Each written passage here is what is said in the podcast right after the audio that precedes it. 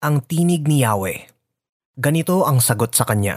Lumabas ka at tumayo sa ibabaw ng bundok sa harapan ko. Pagkasabi nito'y dumaan si Yahweh at umihip ang napakalakas na hangin. Sumabog ang bundok at nagkadurog-durog ang mga bato sa lakas ng hangin. Ngunit wala sa hangin si Yahweh. Nang tumigil ang hangin ay lumindol. Ngunit wala sa lindol si Yahweh. Pagkalipas ng lindol ay kumidlat. Ngunit wala rin sa kidlat si Yahweh. Pagkalipas ng kidlat, narinig niya ang isang banayad na tinig. 1 Kings 19:11-12. Ano kaya ang naisip ni Elias nung sinabi ng Panginoon na tumayo siya sa ibabaw ng bundok?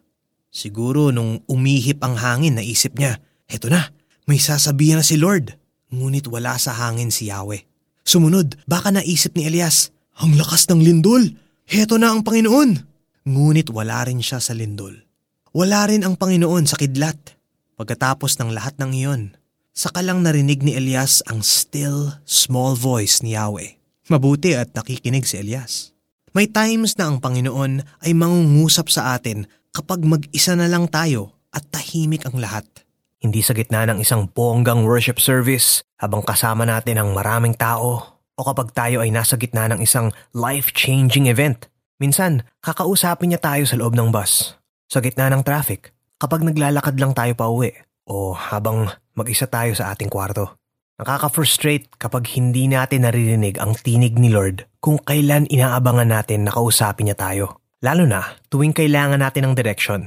Ngunit tandaan natin na kailangan natin makinig ng mabuti.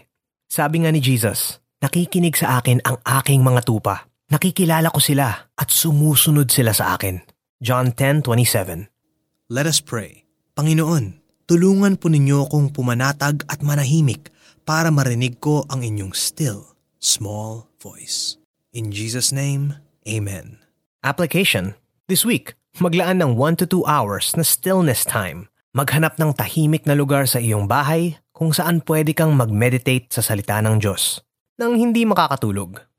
Kung pwede, pumunta ka sa isang park o maghanap ng lugar na may magandang tanawin at doon ka mag-stillness time. Ihanda mo ang iyong sarili na marinig ang tinig ng Diyos. Kung wala kang marinig, okay lang. Magpasalamat ka pa rin kay Lord at sa kabutihan at presensya niya. Ganito ang sagot sa kanya. Lumabas ka at tumayo sa ibabaw ng bundok sa harapan ko. Pagkasabi nito'y dumaan si Yahweh at umihip ang napakalakas na hangin. Sumabog ang bundok at nagkadurog-durog ang mga bato sa lakas ng hangin. Ngunit wala sa hangin si Yahweh. Nang tumigil ang hangin ay lumindol. Ngunit wala sa lindol si Yahweh. Pagkalipas ng lindol ay kumidlat. Ngunit wala rin sa kidlat si Yahweh. Pagkalipas ng kidlat, narinig niya ang isang banayad na tinig. 1 Kings 19:11-12.